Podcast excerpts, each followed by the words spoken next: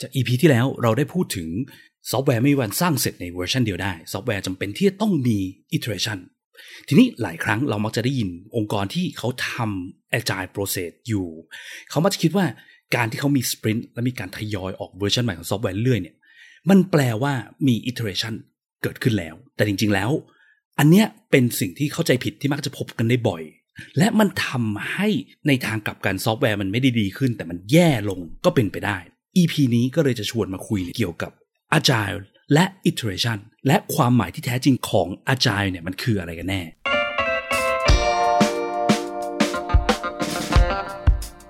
ยินดีต้อนรับเข้าสู่ผักสดพอดแคสต์ รายการที่จะพูดถึงการพัฒนาโปรดักต์ให้ดีที่สุดสำหรับลูกค้าของคุณ เพื่อธุรกิจที่ยั่งยืนกว่าด้วยกระบวนการ user experience design และ research กับผมพิษพิจารณาลัตนาที่คุณ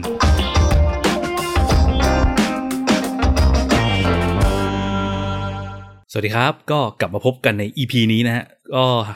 ห่างหายไปสักพักหนึ่งนะครับพอดีไปนั่งปั่นงานมานะครับ ก็ EP นี้อยากจะชวนมาเมาส์เกี่ยวกับคาว่า Agile Intro to Agile กันนิดๆหน่อยๆนะฮะและความเข้าใจผิดที่มักจะเห็นกันบ่อยๆ เกี่ยวกับเรื่องคาว่า Agile นะครับ คือมันมีความน่าสนใจอย่างหนึ่งของไอ้คำว่า Agile เนี่ย Agile Process อะเนาะคือ ถ้าใครไม่คุ้นเคยเกี่ยวกับเรื่อง Agile เนี่ย ก็ขอเล่าคร่าวๆสั้นๆ แล้วกันครับ คือจริงๆกับผมก็ไม่ใช่ผู้เชี่ยวชาญทางด้าน agile ผมอาจจะเล่าผิดก็ได้นะครับ ถ้าเกิดผิดตรงไหนมีใครฟังแย้งมาได้นะฮะก็ไอ agile process เนี่ยมันเป็น process ในการสร้างซอฟต์แวร์เนาะสร้าง digital product สร้างแอป สร้างเว็บไซต์อะไรทุกวันเนี้ยที่มันจะแตกต่างจาก process ยุคโบราณ traditional process สมัยก่อน ที่มันเรียกว่า waterfall process waterfall model นะครับ waterfall process เนี่ยมันจะเป็นการที่ว่า เวลาที่เราสร้างซอฟต์แวร์เนี่ยมันก็จะมีขั้นตอนของมันข้างในใช่ไหมครับมันก็จะเป็นขั้นตอนแต่การอะเราเริ่มไปเก็บ requirement ว่าซอฟต์แวร์เราต้องทำอะไรได้บ้าง เราเริ่มดีไซน์มันดีไซน์เสร็จเราเริ่มเขียนโปรแกรมใช่ไหมแล้วค่อย test ตัวโปรแกรมเราแล้วค่อย release ออกสู่ตลาด ทีเนี้ยไอ้ waterfall เนี่ยที่เขาเรียกว่า waterfall หรือน้ำตกเนี่ยมันเป็นเพราะว่าอะไร เพราะว่าน้ำตกเนี่ยเวลาที่น้ำตกจากข้างบนลงมาข้างล่าง มันจะย้อนกลับขึ้นไปไม่ได้ใช่ไหมก็เหมือนไอ้ process เนี่ยคือ แต่ละขั้นที่เมื่อกี้พูดไปเนี่ยไปเก็บ requirement เสร็จมาดีไซน์เสร็จเขียนโปรแกรมเสร็จ test เสร็จ แล้วค่อยออกโปรแกรมเนี่ยทำหนึ่งขั้นเสร็จแล้วไปถึงขั้นที่ 2 แล้ว เราไม่สามารถย้อนกลับไปทำขั้นเดิมได้ เช่น สมมติว่าเราดีไซน์เสร็จแล้วส่งให้โปรแกรมเมอร์ไปเขียนโปรแกรมแล้วเนี่ยโปรแกรมเมอร์พบว่าเฮ้ยตรงเนี้ยดีไซน์คุณมันผิดนะคุณคิดผิดตรงเนี้ยถ้าเกิดหน้านี้กับหน้านี้ข้อมูลมันไม่ตรงกันเนี่ยจะย้อนกลับไปให้ดีไซเนอร์แก้ดีไซน์มันทำไม่ได้ คุณเขียนสเปคมาให้โปรแกรมเมอร์แบบไหน เราก็เขียนโปรแกรมตามนั้นไปก่อนนะครับ หรือว่าเราไปฟังลูกค้ามาว่าอยากได้ฟังก์ชันนี้ฟังก์ชันนี้ แต่ปรากฏพอเราทำไปทำมาพบว่าเฮ้ยมันไม่ตรงกับที่ลูกค้าต้องการจริงๆดีกว่าแล้วเพิ่งมารู้ว่ามันต้องมีบางอย่างที่มันต้องทำเพิ่ม กลับไปแก้ไม่ได้กลับไปเก็บ requirement จากลูกค้าอีกไม่ได้ ต้องทำไปเลยไหนๆก็เขียนโปรแกรมแล้วก็เขียนให้เสร็จก่อน แล้วมันก็เลยใช้เวลาในการทำแต่ละเวอร์ชันเนี่ยนานมากทำเป็นปีหนึ่งปีครึ่งอย่างนี้ใช่ไหมทีเนี้ย จุดที่มันทำให้มันเกิดความล้มเหลว และเกิดการขาดทุนกันมหาศาลคือยุคช่วงแบบปี 2000 ต้นๆอะไรอย่างนี้นะครับ คือยุคนั้นเขาเรียกว่ายุค .com อะเนาะคือซอฟต์แวร์แต่ละตัวเนี่ยใช้เวลาเป็นปี ๆ ในการสร้าง ทุกอย่างเป็น waterfall ทีนี้กว่ามันจะทำเสร็จเข็นออกสู่ตลาดแล้วเนี่ย มันกลับไม่ได้ตรงกับที่ user ต้องการแล้วเงี้ยมันความต้องการของคน market need เนี่ยมันไปไกลแล้ว หรือว่ามีคู่แข่งที่ออกเวอร์ชันใหม่มาแย่งลูกค้าไปหมดแล้วกินตลาดไปหมดแล้วอะไรเงี้ยนะครับมันก็เลยเป็นที่มาที่ว่า agile process มาเลยมาเนาะอี agile process เนี่ยชื่อมัน agile มันแปลว่าเร็วใช่ไหมครับพอชื่อมันบอกว่าเร็ว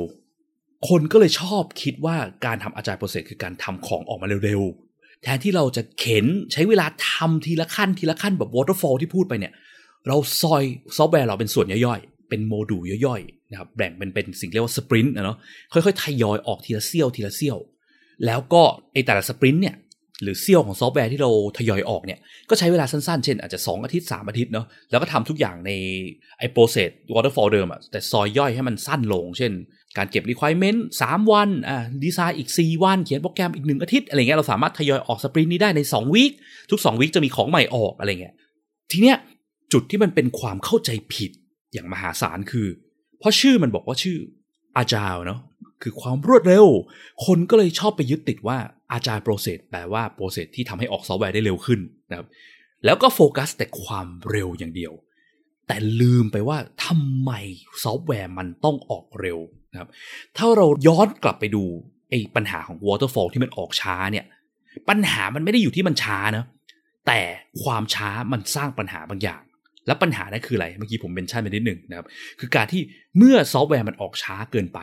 Market Needs มันไปแล้ว Need ของ User มันไปอีกทางนึงแล้ว หรือมีคนไปเสิร์ฟ Need User ดีกว่าของที่เราสร้างมาแล้วนะครับ หรือไอ้ที่เราคิดว่าเราเข้าใจ Need User ถูกเนี่ยมันไม่ถูกนะครับ ของที่เราสร้างมามันไปคนละทางกับความต้องการที่แท้จริงของ User เรื่องนี้เป็นเรื่องที่เกิดบ่อยมากนะครับ การออกช้า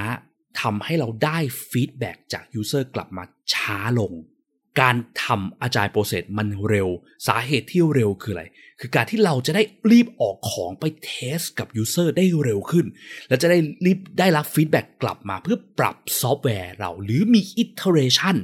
มา iterate ซอฟต์แวร์เราที่เร็วยิ่งขึ้นนะครับ หรือบางที่เขาก็เรียกว่ามี feedback loop ที่เร็วขึ้นนะครับ อันนี้ก็เป็นคำนะ feedback loop ก็คือความหมายเดียวกับ iteration ใน context ของการทำซอฟต์แวร์นี่แหละครับ เพื่อซอฟต์แวร์เราจะได้ดียิ่งขึ้น มี user experience ที่ดียิ่งขึ้นสำหรับ user นะครับไม่ใช่สำหรับไอเดียของเราเนาะสังเกตเห็นไหมว่าว่าข้อหลักจริง ๆ ของ agile คือคนคือ user คือ customer ของเรานะคือทำให้เราสามารถ serve ลูกค้าหรือ user ของเราเนี่ยได้ดียิ่งขึ้นโดยการรีบๆออกของไป แล้วให้ user ตบให้ตาย แล้ว feedback ด่าเรากลับมา แล้วเรารีบเอา feedback หรือคำด่าเขาเนี่ยกลับมาปรับซอฟต์แวร์เรา แล้วโยนกลับให้เขาใหม่ แล้วดูซิว่ามันดีขึ้นไหม มันอาจจะแย่ลงกว่าเดิมก็ได้ ก็ไม่เป็นไร เรารีบเอากลับมาปรับกลับหรือปรับไปอีกทางหนึ่งอะไรเงี้ย เพราะว่าหลาย ๆ ครั้งการแก้ปัญหา user มันไม่ได้ง่าย มันยากมากนะครับ โดยเฉพาะอย่างนี้ถ้ามันเป็นปัญหาใหม่ๆเนี่ยเช่นสมมติว่าอะเรามองว่าเราอยากสร้าง e-commerce กับ ตลาดต้นไม้อย่างนี้แล้วกันผมเป็นสายต้นไม้เลี้ยงต้นไม้เยอะ อยากจะสร้าง e-commerce ที่ให้คนมาซื้อต้นไม้ได้ง่ายขึ้น ทุกวันนี้มันยังไม่มีคนทำใช่ไหมทำออกมาแล้วมันจะดีจริง ๆ หรือเปล่า คนจะสามารถซื้อต้นไม้ได้ง่ายขึ้นจริง ๆ หรือเปล่า หรือจะมีปัญหาเพิ่มมากขึ้น หลาย ๆ ครั้งเช่น บางทีเราถ้าเราไม่ได้ไปรู้จัก user ดีพออย่างเงี้ยเราอาจจะไม่รู้ว่า user เขาต้องการดู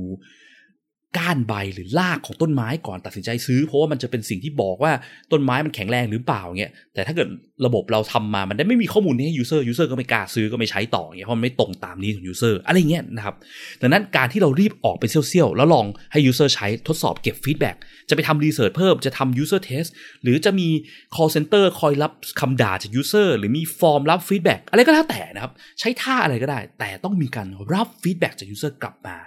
และเอา feedback นี้ feed กลับไปเปลี่ยนตัวซอฟต์แวร์เราให้มันดีขึ้นนะครับ เพราะถ้าเราไปดูถึงรายละเอียดที่มาที่ไปนะ principle จริง ๆ ของ Agile เนี่ย มันจะมีข้อแรกเลยนะครับของ principle of Agile เนี่ย คือเขาบอกว่า our highest priority is to satisfy the customer through early and continuous delivery of valuable products นะครับ หรือว่า priority หรือความสำคัญ number one ที่สำคัญที่สุด ของ Agile เนี่ยคือการ satisfy customer satisfy customer คืออะไร ก็คือไปตอบโจทย์นี้เขานั่นแหละนะครับ โดยการที่เรามีการ continuous delivery ค่อยๆ มีการทยอย release ออกเวอร์ชันใหม่ ปรับปรุงออกเวอร์ชันใหม่อยู่เรื่อยๆ ต่อเนื่อง แต่การที่ออกของต่อเนื่องเรื่อยๆ เนี่ย ไม่ใช่ว่าสักแต่ออกไปเรื่อยๆ นะ สิ่งสำคัญคือ continuous delivery of valuable products หรือ product ที่มีคุณค่า ไอ้ product ที่มีคุณค่าคืออะไร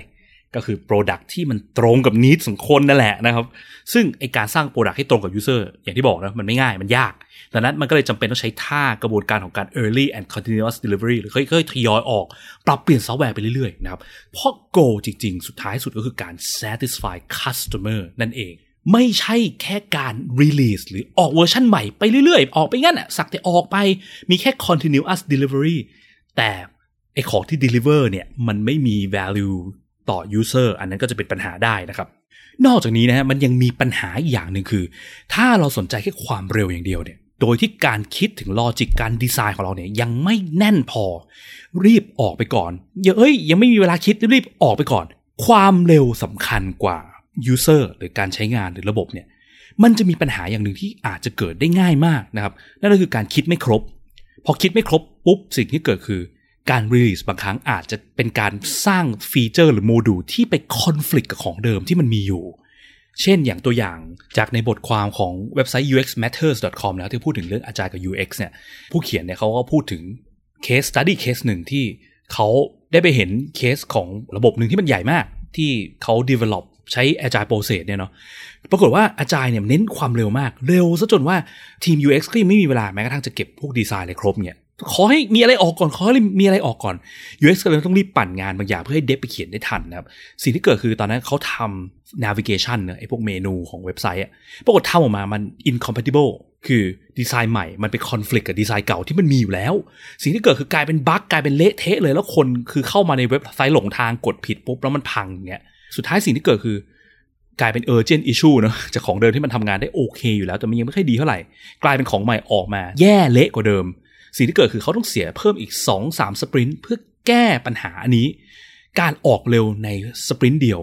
สร้างปัญหาให้ซอฟต์แวร์ช้าลงไปสองสาม sprint ก็เป็นไปได้เหมือนกันนะครับ แล้วก็นอกเหนือจากนี้นะครับ จริง ๆ ประโยชน์ของไอ้ agile process เนี่ยมันไม่ได้มีแค่การเสิร์ฟ customer หรือ user ของเราเนาะมันยังมีการเสิร์ฟคนอีกกลุ่มหนึ่งด้วย นั่นก็คือ ทีมงานด้วยเสิร์ฟทีม dev เสิร์ฟทีมดีไซน์อะไรอย่างนี้ด้วย เพราะว่าอะไร เพราะว่า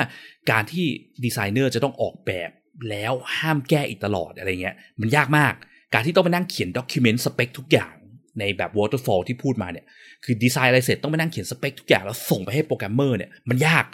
แล้วเราไม่สามารถที่เขียนสเปคทุกอย่างได้ครบถ้วนสมบูรณ์แบบ แล้วโปรแกรมเมอร์จะสามารถเขียนโปรแกรมได้สมบูรณ์แบบเนี่ยมันยากเกินเหตุมันไม่มีทางเป็นไปได้นะครับ ดีไซเนอร์ไม่สามารถเขียน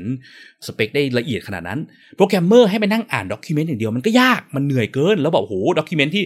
ดีไซเนอร์ทำมา 6 เดือนเนี่ยให้โปรแกรมเมอร์อ่านให้หมด แล้วเขียนโปรแกรมให้ถูกต้องเป๊ะตามนั้นก็ยากนะครับดังนั้น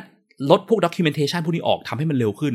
จับดีไซเนอร์โปรแกรมเมอร์มานั่งคุยกันให้มากขึ้น มันจะได้ลดพวกโหลดในการ communicate ลงอะไรเงี้ยนะครับ Agile มีเพื่อเสิร์ฟมนุษย์นะครับ มีเพื่อเสิร์ฟคน ไม่ว่าจะเป็นคนในฐานะ customer user ดีไซเนอร์โปรแกรมเมอร์ทีมงานที่สร้าง product นะครับ ดังนั้นต้องระวังอย่าให้ Agile มันเป็นเครื่องมือของการเสิร์ฟแค่เจ้าของไอเดียอย่างเดียวนะครับ มันจะมีปัญหาได้นะครับ ซึ่งถ้าจะสรุป EP นี้นะครับ Agile ไม่ใช่การแค่ทำให้เร็ว แต่การทำเร็วมีเพื่อที่เราจะได้ได้ feedback customer ได้เร็วยิ่งขึ้น จะได้รีบปรับซอฟต์แวร์ของเรา จะได้ไม่ต้องลงทุนมากเกินไป กับการสร้างของที่ไม่ได้ตรงกับ need user นะครับ ซึ่งการแค่เราบอกว่าเราทำ Agile เรามีการ release ซอฟต์แวร์ออกอยู่เรื่อยๆ มีการทำ sprint อยู่เรื่อยๆ ไม่ได้แปลว่าเรามี iteration ของซอฟต์แวร์ตามนิยามที่ผมได้ให้ไว้ใน episode ที่แล้วนะครับ ที่บอกว่าซอฟต์แวร์เราควรต้องมี iteration อยู่เรื่อยๆ เพราะความหมายของ iteration จริง ๆ คือ ต้องไม่ใช่แค่การออกของใหม่ แต่การออกของใหม่จะต้องมีการนำไป validate เก็บ feedback กับ user ด้วย เพื่อให้มั่นใจว่าของที่เราสร้างออกไปเนี่ยมัน valuable มันเป็น product ที่มันตรงตาม need ของ user จริงๆนะครับไม่ใช่สักแต่มีการทำทำทำทำปั๊มออกไปเรื่อยๆ เพราะว่าถ้าเรามัวแต่ปั๊มอย่างเดียวแล้วเราไม่ได้สนใจ user ไม่ได้สนใจการเอาไปเทสกับ user จริงๆเนี่ยแล้วเราจะรู้ได้ไงว่าของที่เราสร้างออกไปเนี่ยมัน satisfy user มันตรงตาม user need จริง ๆ ซึ่งในทางกลับกันถ้าเราโฟกัสกับการแค่ออกให้เร็วให้ตรงตามไทม์ไลน์อย่างเดียว แต่ไม่เคยสนใจว่าของที่สร้างไปเนี่ยมันตรงกับ user need จริงๆ หรือเปล่า user ใช้งานมาได้จริงหรือเปล่าเนี่ย Agile ก็อาจจะ เป็นสิ่งที่สร้างปัญหาได้ไม่ใช่ช่วยแก้ปัญหากับการ develop ซอฟต์แวร์ในองค์กรเรานะครับ สุดท้ายถ้าคุณชอบ episode นี้นะครับรบกวนช่วยกดไลค์กดแชร์ episode นี้ด้วยนะครับ แล้วก็ถ้าคุณยังไม่ได้กด Follow อย่าลืมกด Follow หรือ Subscribe ในช่องทางที่คุณฟัง เพื่อที่จะได้ไม่พลาดเมื่อเรามี episode ถัดๆไปออกนะครับ หรือถ้ามีคำถาม มี feedback หรือว่ามีสิ่งที่อยู่ในใจที่อยากจะฟังเกี่ยวกับเรื่องเกี่ยวกับการสร้าง product ด้วยกระบวนการ user experience design research เนี่ยนะครับ ก็สามารถกดที่ลิงก์ในฟอร์มด้านล่างของ episode นี้เพื่อที่จะส่งคอมเมนต์ feedback หรือว่าคำถามหรือไอเดีย episode ถัดไปมาให้เราได้เลยนะครับ แล้วก็พบกันใหม่ใน episode หน้าครับ สวัสดีครับ